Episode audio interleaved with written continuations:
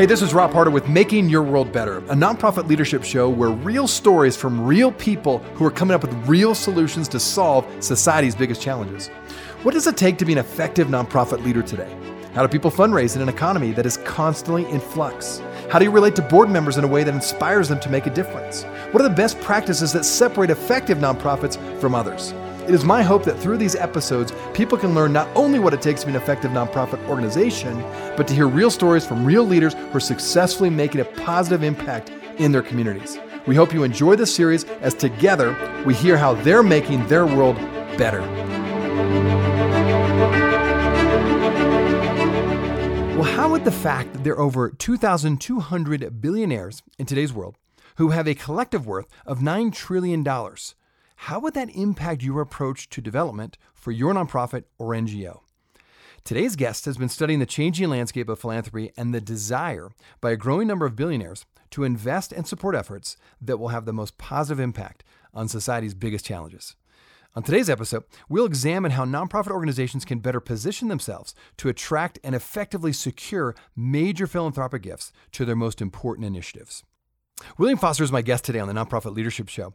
He recently co wrote a special edition collection of research papers through the Bridgespan Group, published in the Stanford Social Innovation Review, called Unleashing Philanthropy's Big Bets for Social Change. William Foster is a partner in Bridgespan's Boston office and the firm's head of consulting. Enjoy today's show.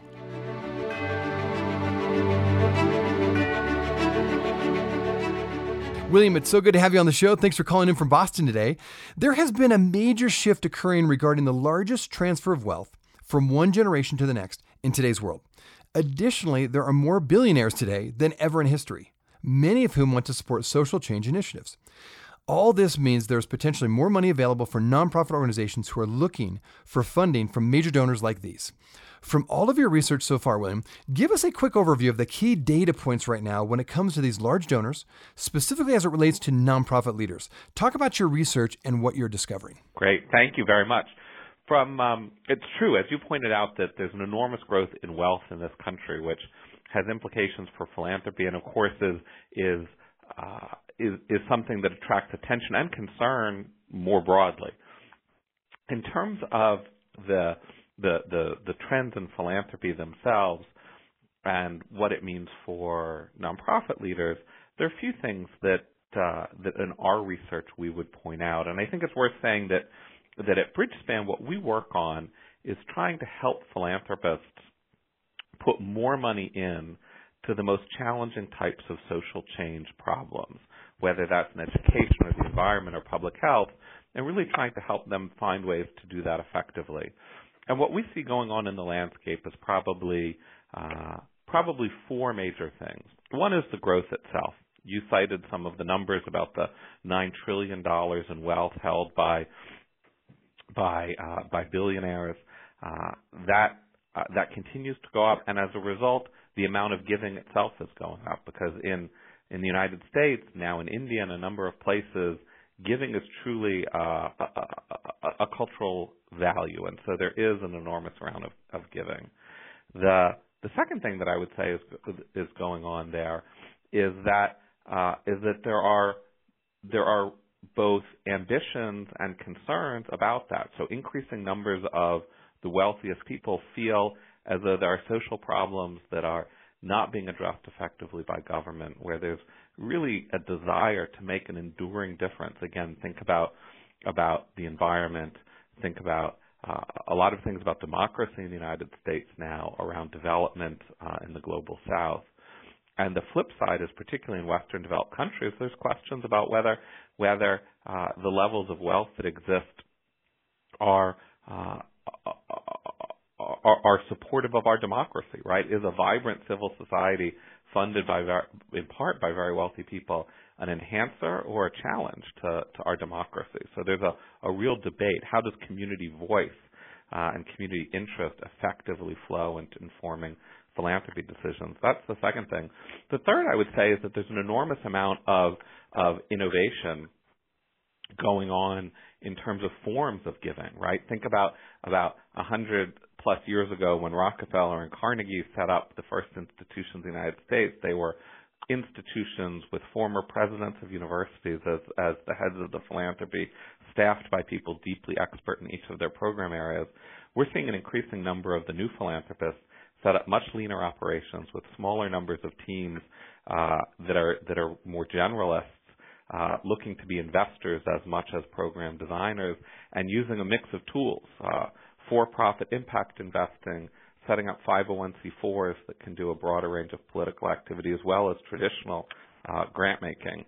And then the final thing that I would say uh, is is is going on in um, in in philanthropy and giving is a real uh, is is a real uh, emphasis and desire to to simply give more. The potential is so much uh, the potential and stated desire is so much greater than it is now. Uh, in in two of our recent publications, uh, there are statistics that I think are, are are important to note.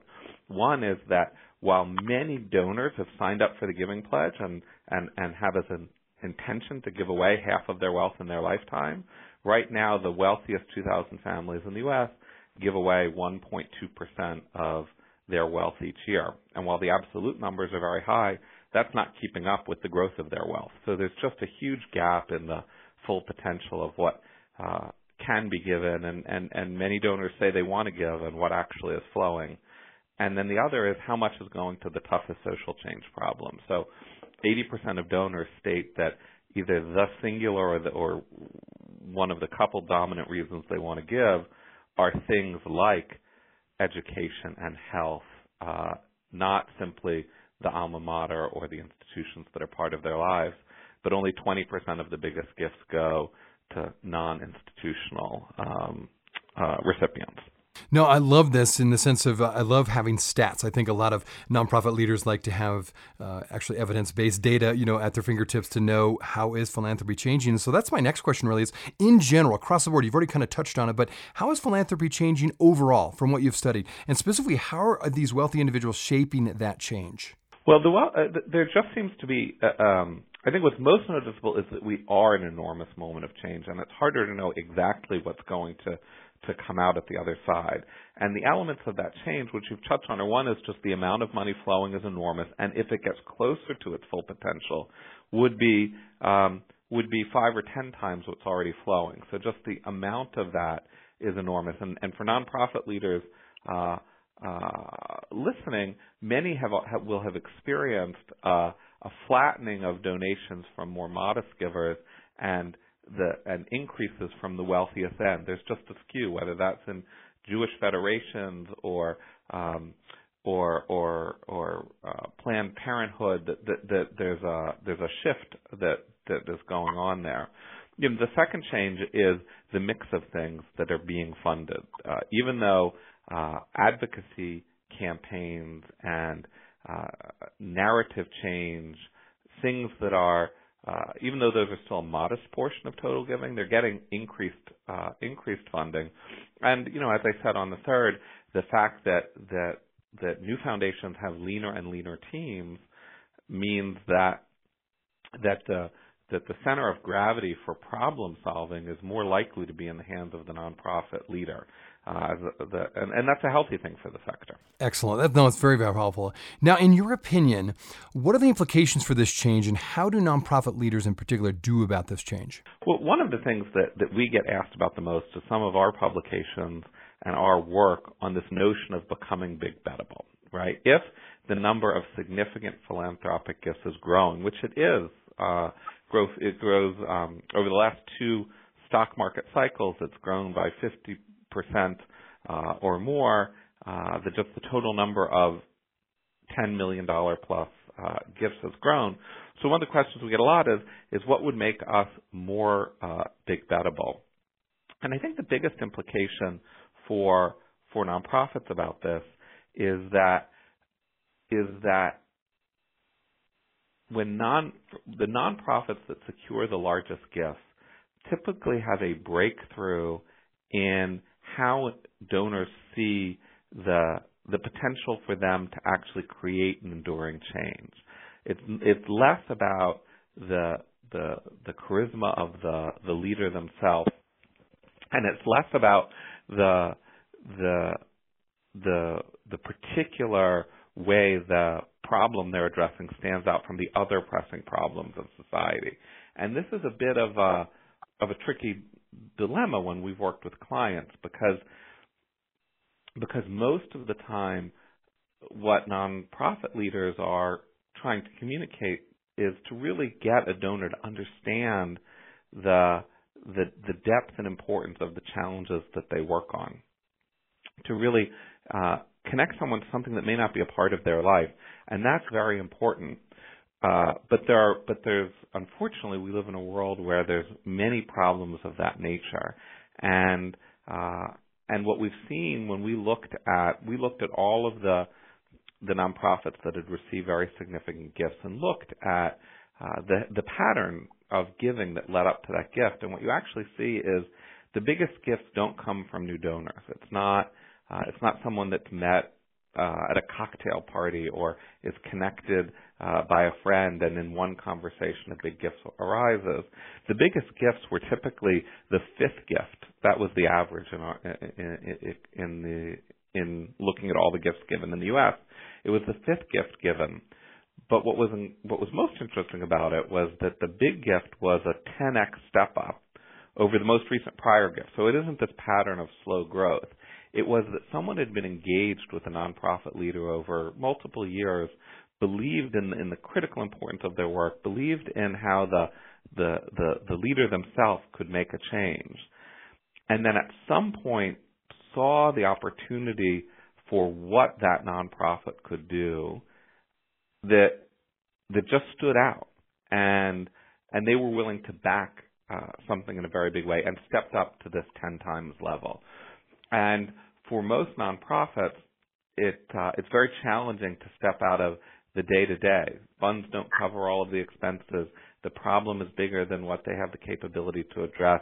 Funders give all of these gifts with with with restrictions. Government donors have all kinds of of limitations. It's this it's it's very hard to get out of looking at the next 3 months or the next 6 months. But the times where there's been this breakthrough um, nonprofit leaders have been able to do that. Oh, very good example. That's going to be very helpful, I think, particularly for those who are in charge of fundraising for nonprofits. Now, to a little bit more of a philosophical question, I guess. Uh, do you believe the most effective way to address society's biggest challenges should be met through private philanthropy or by governments, or perhaps a little bit of a combination of both? What do, what do you want to say about that philosophically? Well, so it, it, it is a philosophical question, and you can look at, at the way it plays out in, in history. And the United States has a different history than most other in most other countries. But but but the kind of philanthropy that we're talking about here is actually a very small percent of all the money going to to address tough social problems. Government is by far the biggest funder of things that address poverty uh, and uh, and education and and and health. The, the biggest categories we think about. Uh, there are some categories like environmental advocacy where where charity itself is uh, as much is, is bigger than government for, for obvious reasons. But even within those categories, still today, average citizens who write hundred dollar checks vastly um, are vastly larger than what billionaires are giving. There's still much more wealth in the hands of average citizens than the than the small number of the most elites, and that's a really and that's a really healthy thing.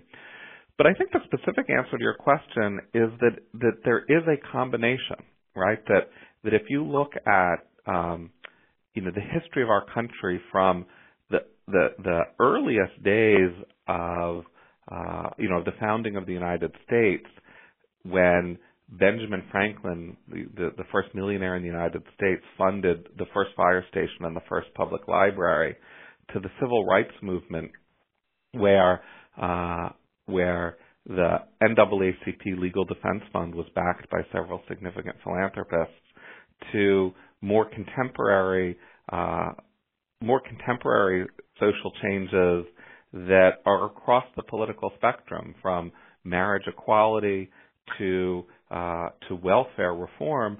Most of the major social changes in the United States succeeded because they were at the intersection of three things.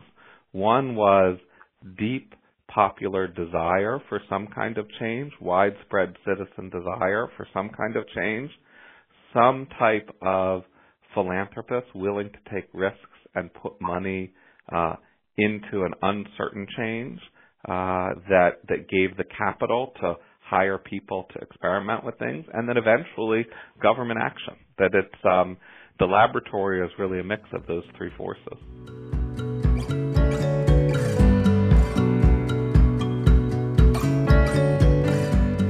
Hey everybody, Rob here. Thanks so much for listening to the Nonprofit Leadership Show. If this is your first time listening to us, I wanted to make sure you are aware of a whole group of other interviews with fascinating guests that I've previously interviewed. Just go to our website, nonprofitleadershippodcast.org, and there you'll find numerous interviews of nonprofit leaders from all over the country, even from different countries, all trying to make their world better. I think you'll really enjoy those interviews. I also want to make sure you knew about a new feature. Um, we want to give you more content, and we'd like to get that information to you. And all you have to do is give us your email. When you go to that website, you can put your email address in that first box you'll see on the front page, and you'll be added to our monthly email update. In addition to some great content, you will see the latest uh, podcast shows that will be actually sent right to your inbox. And that way, you'll never miss any of the great content on this show. The other thing I'll mention to you is if you have questions or comments or you'd like to be on the show, do not hesitate to email me. I'd love to hear from you. Just do that through our website, my email, rob at ccofpc.org. Well, thanks again for listening. Now back to the show. No, it's I think that's a really good approach and I happen to agree with you on that. And now you've already kind of mentioned one example at least, but share another example of a nonprofit that is successfully attracting these large donors to do significant work. Sure, I'm happy. Um, I'm happy to do it. There's a, a nonprofit that's based in Los Angeles right now called the Bail Project that works on um, one of the great injustices uh, of society, which is people serving time in jail because they are too poor to afford uh, bail. So an enormous percent of the growth of incarcerated people in, in the United States has been with people that are before trial, that aren't yet convicted of anything. And, and unfortunately, there are a lot of folks who um, are, are, are put in jail for, for things that are not uh, that are not dangerous crimes, but for which bail is $500 or $1,000, and if you can't make that bail, you have two choices. You can either sit for what in a city like Baltimore is an average of 28 days of time to await trial, or you can plead guilty, whether you're guilty or not, uh, and get out. And if you sit in jail for 28 days, uh, for many people, you can lose your house, you can lose your kids, you can lose your job. Uh, the consequences are devastating. And it really is over this small amount of money. And this group called the Bail Project, which uh, started in uh, New York City and did phenomenal work there, is in uh, Tulsa, Oklahoma, and is in a variety of places now and growing rapidly, uh, is able to identify the, the, the large portion of people that are uh, that are held in custody on bail that uh, that don't pose any type of flight risk. They're going to come back to court and simply bails them out. The intervention is as simply as paying the $500 and then provide some support like email text reminders of court dates and things like that to help people show up back in court. And it's simply getting people out. And because people turn up for bail, the bail project gets the money that it spends back to use for the next person and can cycle through the money a number of times a year to, to, to increase the number of people get out. It's a remarkably simple intervention that changes people's lives. That's really interesting. And, and you have a great article that I referenced earlier in the podcast. And you point out, among other things in your article, that too often nonprofits focus too much on emphasizing, quote, the enormity of the problem and the moral imperative to tackle it, rather than focus on the specific results and the specific and logical path to accomplish their goal. Explain more about your thoughts behind this statement. We think there's five characteristics that really have been true of, of the nonprofits that have uh, been able to secure enormous funds, whether it's Splash or the Bail Project or a number of others. And the two that are focused on most and uh, and most common are the first and fifth, which are a problem that really matters, and a leadership or leadership team that is incredibly capable and impressive. And when when we've worked with nonprofit organizations, frequently 80% of the conversation focuses on those two things. And you know, thankfully, we're in a society um, uh, globally where there are enormously talented teams of nonprofit leaders uh, addressing problems. Sadly, we're in, in societies where there, there there are lots of problems, but those two, the first and fifth characteristic, are things that, that donors are exposed to with some frequency. The the reason that we say that, that too much emphasis there uh, is is is not success is not helpful in securing significant donations is again because it's almost um, it's almost impossible to uh, to show why one social problem matters more than another. Uh, it's apples and oranges. It's not like like comparing companies that have different you know rates of return. How important is it to work on uh, on the strength of democracy around the world versus the environment? How important is it to think about solving a medical problem versus the educational trajectory of a young person? They're not um, they're not comparable. And for many nonprofit leaders who spend who spend you know 80 hours a week working on a particular issue, that is the purpose of their life. And and and and the natural human temptation is to say, if the donor could only see it through my eyes, they would they would support us, uh, you know, in the fullness of their wealth. And donors see many problems through many people's eyes. So really, while a nonprofit absolutely has to do that, and that's the whole, uh, you know, the whole point is to is to address the most important social problems. The the thing that um, that that donors and and you know many nonprofit leaders themselves struggle with is this question of you know where can we really make a lasting difference right? It's it's it's unfortunately easy to find places to do important work uh, addressing important problems but where can a, a difference really be enduring? And and on projects like splash working on clean water like the bail project which i mentioned uh, you know really flipping a dynamic of you know pretrial incarceration, you can see the enduring difference that will be made and the role that philanthropy has to play in that. Right? Philanthropy isn't just a you know a, a rounding um, a rounding error on something the government is trying to address. It can spark you know a real change and those are the kinds of breakthrough opportunities that um, that attract attention. And, and the kind of thing if you're a nonprofit leader thinking about dedicating decades of your life to a problem uh, you also want to think about. I mean there's a nice alignment in that if you are if, if your gift to the problem is t- is years of of time and dedication which is which you know which we all have in limited capacity uh, thinking about what are the ways that uh, that that the work can create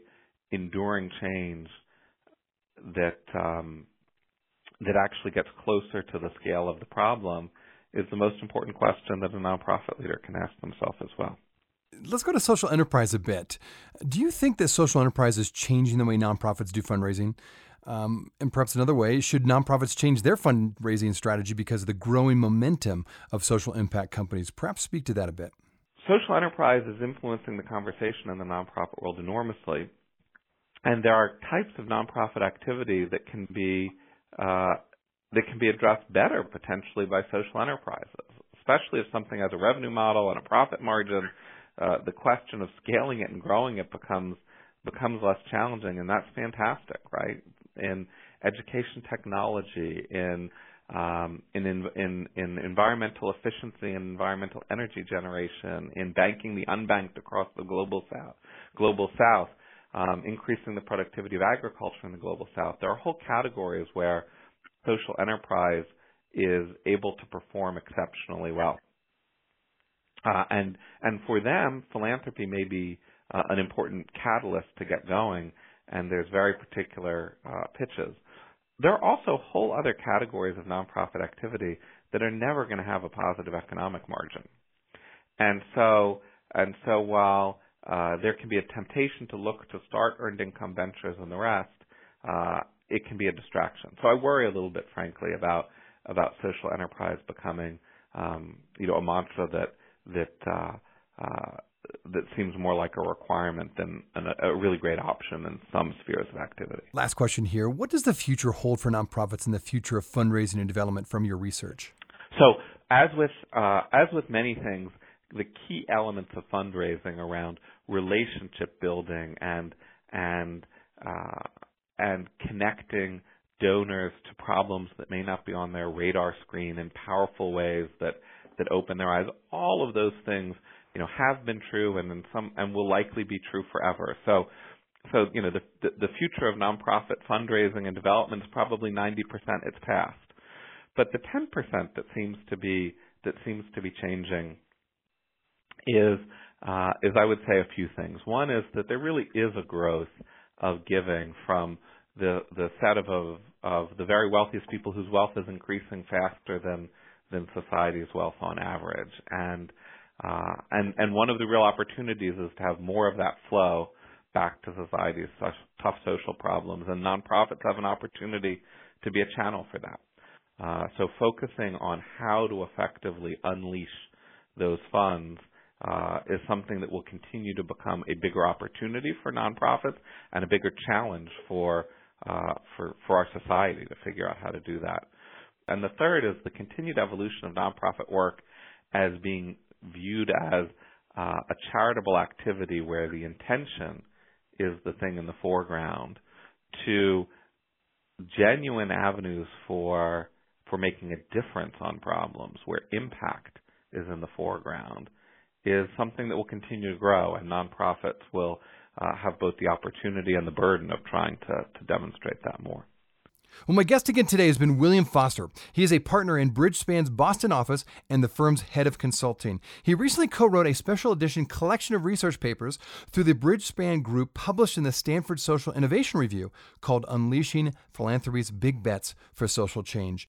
So, William, thank you so much for sharing so much data with us today. I have a feeling for my listeners, they're going to want to find out more about this research and more about your group. So, where would you send them if they want to find out more about you or the Bridgespan Group? Well, the best place is to just go to our website, uh, uh, bridgespan.org. That's great. Okay, perfect. William, thank you again for all you're doing to help us as nonprofit leaders do a better job, particularly when it comes to development and fundraising. Thanks for being on the show. Thank you very much. I wanted to let you know that we are on iTunes. If you are wondering how to find out where we are, check us out on iTunes by typing Nonprofit Leadership Podcast or Rob Harder, and this podcast should show up. We also encourage you when you go on iTunes, let us know what you think. Uh, give us a review, give us a rating. We would love to hear what you think of this podcast, and your feedback will help us expand this podcast to get it out to as many people as we can. You can also go online to listen to this podcast, either nonprofitleadershippodcast.org or my website, robharder.com. Thanks again for listening, and until next time, keep making your world better.